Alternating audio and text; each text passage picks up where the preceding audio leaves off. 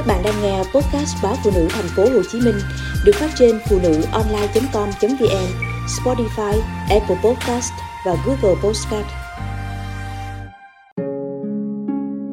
Mẹ già đừng thảy cho ai. Xem những clip bạo hành trẻ em và người già Ai cũng thắt ruột. Nếu cha mẹ già đang ở nhà với người giúp việc Sẽ càng lo lắng đứng ngồi không yên con cháu đi làm, đi học, không mấy ai có điều kiện chăm sóc cha mẹ, ông bà. Đành phải thuê người giúp việc.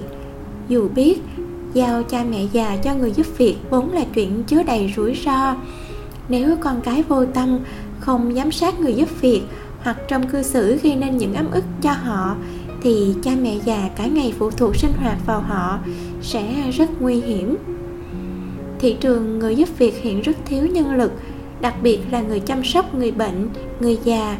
Vì vậy, nhiều gia đình thuê được người giúp việc cho cha mẹ già là đã mừng húm, mà không thể kiểm tra tay nghề của họ. Khi thuê người giúp việc, nhiều đứa con cũng quên rằng họ chỉ là người giúp, là người ngoài. Việc chính trong theo dõi, chăm sóc cha mẹ vẫn là của mình.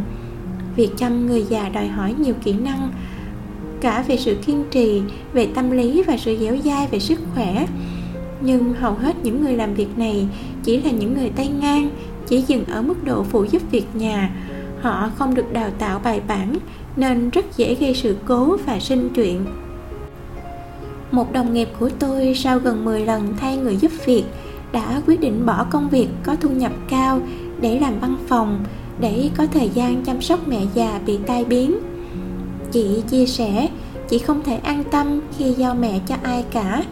Nhiều lần, chị vô tình biết được thức ăn mình chuẩn bị cho mẹ trước khi đi làm đều bị người giúp việc tẩu tán hết, chứ không cho mẹ ăn, bởi mẹ chị rất khó ăn. Nếu không dỗ dành, bà sẽ không chịu nhai, không chịu nuốt và người giúp việc tất cả đều không đủ kiên nhẫn. Thêm nữa, một vài lần chị đi làm về thấy mẹ ướt sũng nước tiểu mà không được thay, do người giúp việc mãi dán mắt vào điện thoại. Dù chưa có dấu hiệu mẹ bị bạo hành, nhưng chị rất sót chị xác định thời gian của mẹ không còn nhiều và không muốn mình phải ân hận khi mẹ ra đi. Hơn ai hết, chỉ có con cái mới hiểu được nhu cầu của cha mẹ mình. Người già cần nhất là sự động viên về tinh thần, chứ không đơn thuần chỉ là nhu cầu về ăn, ngủ có người già nào không muốn con cái trò chuyện quan tâm động viên đâu. Tuy nhiên, ít ai có điều kiện như chị đồng nghiệp của tôi, bởi chúng ta đều phải mưu sinh vất vả. Nhiều người chọn phương án lắp camera giám sát khắp nhà để mọi việc luôn trong tầm kiểm soát của mình, và cũng là để tăng thời gian ở bên cha mẹ, nhắc nhở người giúp việc.